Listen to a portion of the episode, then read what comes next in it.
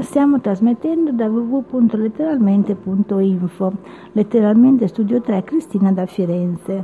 Poesia e racconto del cuore, il bavaglio. Anche quest'anno s'appresta il Natale e io mi ritrovo a fantasticare. Sono immersa in un manto di neve che mi sommerge. Di nuovo provo a far capolino da un pertugio che scavando a fatica con le mani ho allargato. Di me spunta solo la punta di un cappellino rosso. Il mio viso è di bambina. Lontano, lontano, distante da me mille, mille miglia, intravedo, intravedo una casupola di legno. Sulla veranda, attorno a un tavolo, un vecchio con la barba bianca controlla la fila che davanti a lui si è formata. Riccioli biondi, trecce nere, frangette dritte e ribelli fan bella mostra di loro e io intuisco dalle loro boccucce aperte richieste di doni. L'anziano Canuto si mostra con la tipica veste rossa.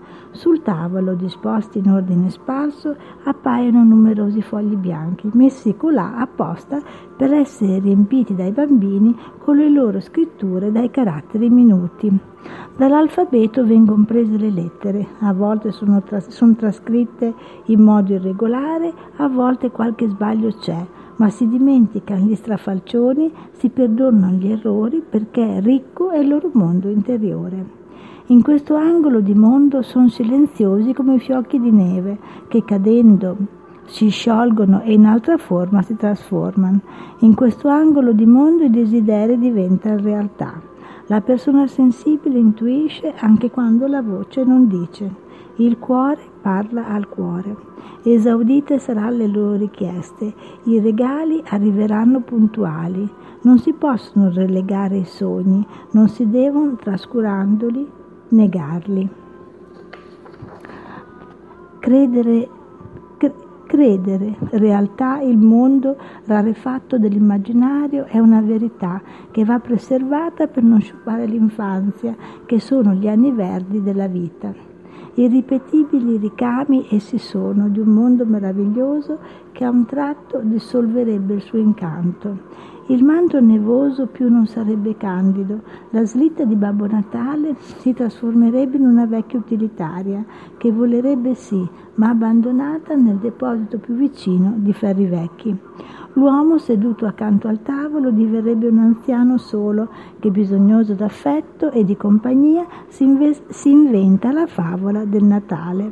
Mi riscuoto dal torpore, esco allo scoperto e senza preoccuparmi dei, dei miei abiti fradici coperti di neve, corro, corro a perdifiato verso quella chimera. Il buio infittisce già la notte e quel viso stanco pronto è per riposare. Sta per abbandonare la sedia ed entrare in casa ed io arrivo col fiato corto e mi appoggio coi gomiti sul tavolo. I miei occhi gli chiedono, c'è un foglio anche per me? Con l'innata pazienza che gli è proverbiale me lo porge e io diligentemente lo compilo. Curioso è quel vecchio che non capisce se io sia donna o bambina e legge il regalo che ho chiesto a lui. A lettere cubitali la frase è così decifrata.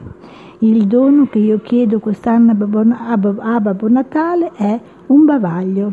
Stupito mi guarda e mi domanda perché.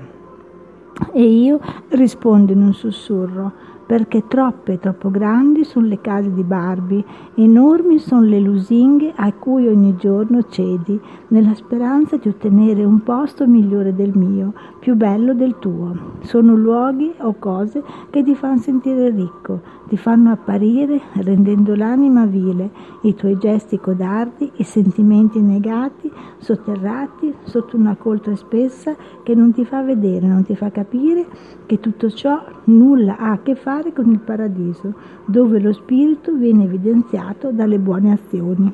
Troppe sono le parole che minuto dopo minuto sprecano la voce in malignità e dicerie, il cui scopo è solo quello di annientare, di colpire, di ferire. Le parole perfide nascondono giochi malvagi. I cuori generosi sono se la tua beneficenza sarà pubblicizzata sui giornali e sarai tu citato come l'eroe del giorno.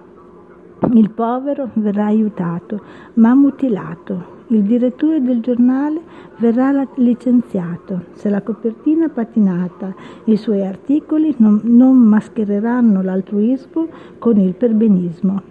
Niun ti ascolterà, nessuno ti degnerà di uno sguardo. Dovrai mostra- mostrare davanti a milioni di persone il tuo animo spogliato, il tuo dolore. Ti obbligheranno a vestirti di pateticità. Dovrai piangere, strapparti abiti e capelli. Racconterai la tua triste storia e la infarcirai di avvenimenti nefasti di episodi raccapriccianti che ricercherai nella tua fervida fantasia. Agli spettatori tutto questo piacerà. Le menti, rapite da questa vicenda, si commuoveranno e verseranno ciò che versa il coccodrillo dopo ogni lauto pasto. Ogni particolare è stato riprodotto, ogni sentimento più recondito è stato svelato e questo ha appagato la loro curiosità, facendo nel contempo nascere un pensiero nelle loro povere menti. Almeno dall'altra parte del mondo c'è qualcuno che sta peggio di me. La pietà è un sentimento nobile che scaturisce quando il cuore subisce una ferita, ma in questo caso nulla è stato scalfito, nulla è penetrato e nulla resterà impresso nella scorza ruvida che han fatto di te un uomo di pietra. Il caso del giorno, che ha riempito per giorni e giorni le pagine dei giornali, non arriverà alla fine del mese, perché tutti hanno letto, tutti si sono mostrati sgomenti, ma nessuno ha fatto niente. La mia richiesta, per favore, voglio un bavaglio che ricopra tutto questo e rassomigli a un immenso fazzoletto colorato. Agli angoli quattro nodi, per ricordarci di come eravamo, chi eravamo,